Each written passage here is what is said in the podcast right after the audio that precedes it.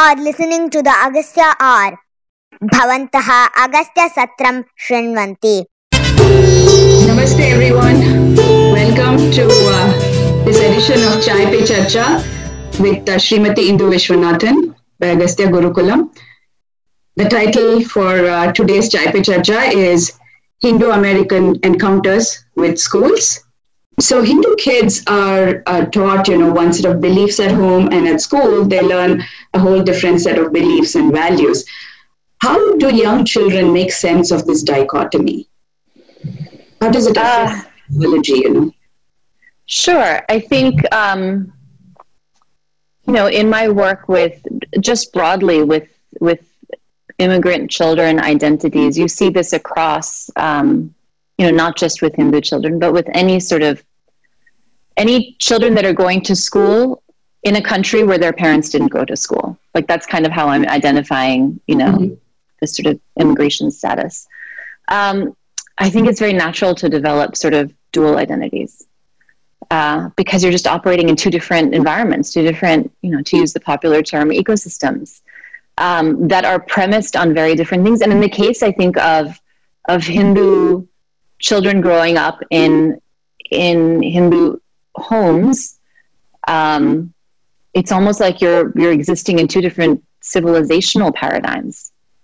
Uh, so it's not simply culture. I think culture reduces it to these sort of superficial performances or reduces it to like constructs of maybe values or morals that are still don't question the, the civilizational home of all of those things. So I, have started to think about, about it more as this civilizational conflict. And when when we're living in Western civilization, but we're not naming it as Western civilization, it becomes universalized as the norm, and then home becomes odd, and you develop these these strange dichotomies. And so you put on these different masks. And a huge part of my, I would say, growth as a hu- human being was to, you know, when I was when I up until I went to college, I could sort of have this dichotomous persona because home was a different place than school. When I got to college, I was living at school. Uh, and right. so, you know, it couldn't just be reduced to my room in my apartment that I was sharing with non Hindus, right? Like, I had to sort of confront this dichotomy. And, and so I would say college def- definitely became a place where I had to sort of resolve some of these things and really, really come into my own. And I happened to go to a, a college where there was a huge Indian population and there were sort of these um, Indian clubs or not fraternities, but Indian clubs or, or social societies. And I saw that they were very much premised on these um, cultural, at a very cultural level. And my experience, having grown up as one of, you know, a hand, not even a handful of, of Hindus in a very white community, I wasn't used to that, sort of associating with people simply on the basis of culture. And so that like I almost retreated more. I don't know. It was an interesting. It was an interesting shift, but I would say very much. Um, I was aware as a child that my parents didn't know what it was like to grow up surrounded by people who were not like you. Yeah. And I was aware of the fact that they didn't know that how harmful that could feel, how isolating that could feel, how that could make you feel like an artifact, a social study, like a museum artifact in school. Um, and I was aware that um, knowing that might hurt them. And even as a young child, I wanted to protect my parents from that uh, and protect my parents from the realities of, of my experiences at school because I knew and I had such deep respect for everything that they had done in order to provide me with these opportunities. Uh, so it was almost like out of reverence and respect for everything that my parents had done and, and continued to do and continue to do uh, I wanted to protect them and keep them safe from, from the reality that was around me. That's really, um, you know, um, amazing and interesting to think that a child that young could be trying to protect the parents rather than the other way around. We we always think as parents that you know we have to protect mm-hmm. our children, but I don't know if um, you know uh, how many parents on this uh, call were watching us um, realize that actually maybe our children are trying to protect us by hiding, um, you know, what they really feel about the situation. So, yeah, I, I, think it's hiding. I think it's filtering. I think it's a lot of translating. You know, you see this Um, interestingly, you don't see it as much in Indian American families because, you know, Indian parents are often fluent in English because because of colonization. But when you, for instance, you see in other communities, East Asian diaspora communities and Latin American, where the parents don't are not necessarily fluent in English, and the children act as translators, and that's not simply linguistic. That's at a paradigm level. That's at a cultural. They're they're translating this new environment for their parents in the act of translating, you know, the language for them. Uh, and and while it might appear that Indian parents don't need that, immigrant parents don't need that translation. There is a lot of translating and trans um, communicating and whatever it is um, that children here are doing for their parents when their parents didn't grow up here. Something for uh, many of us, I think, to chew on. Um, so, what can we as parents do to help our kids navigate this cultural chasm that exists? You know, mm-hmm. how can we make sure that on one side they achieve success in this world, in this Western world, outside mm-hmm. world, and at the same time value their roots and stay true to it? Sure. I think first, I think it's important for to have really open conversations about how we're even defining what success is. And I think that certainly changes across generations. Um, and as the sort of zeitgeist changes. We've seen a huge shift in the zeitgeist even in the past few months.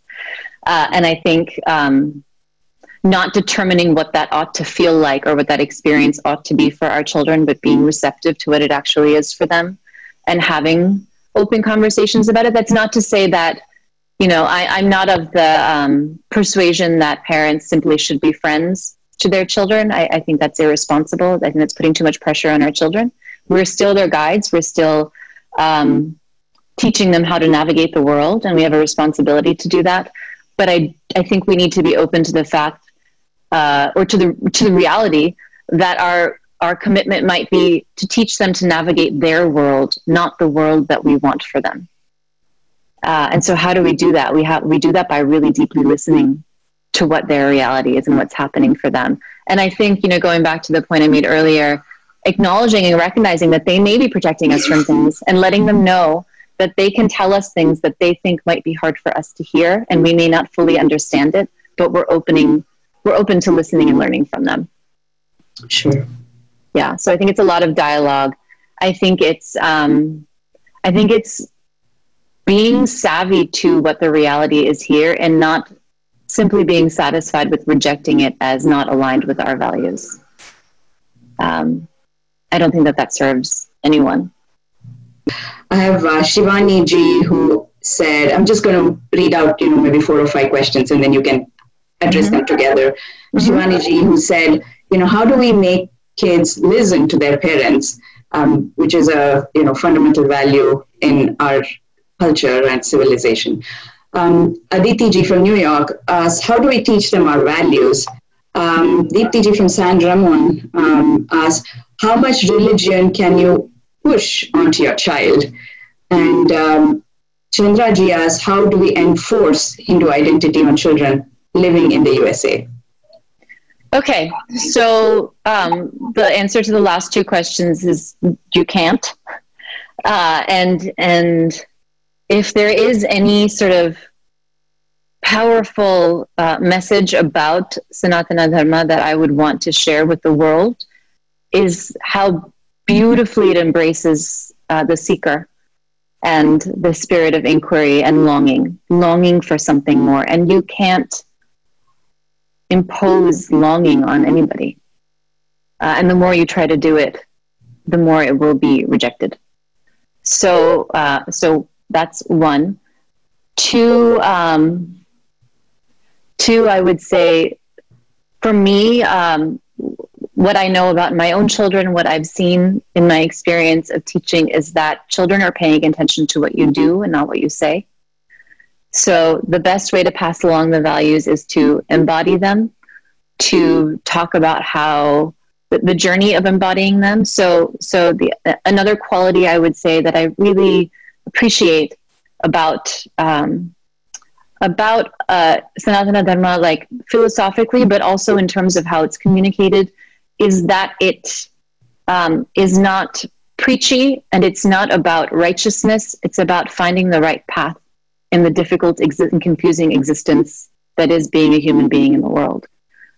And so I think navigating it not from a sense of moral authority, but moral dilemma, and openly talking about that uh, at an age appropriate level with your children so that you're recognizing that. Um, and again, another contribution I think that we make to the world is that life is not black and white.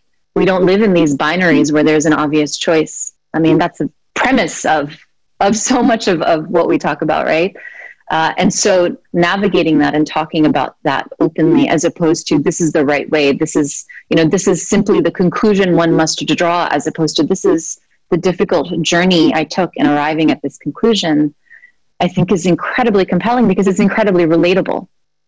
Um, so the more relatable we can make ourselves to our children while still thinking about the fact that they're watching us and they're watching our decisions they're they're watching the way we're talking about different people and different things yeah.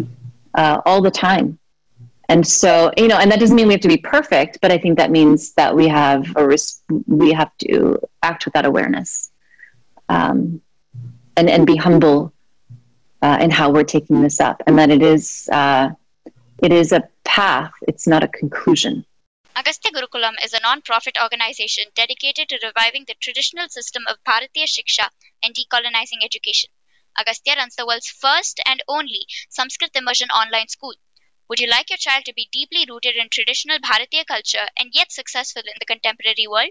Explore Agastya's part time and full time learning opportunities. For more information, visit Agastya's website at www.agastyagurukulam.org. Admissions are now open for the 2021 22 school year.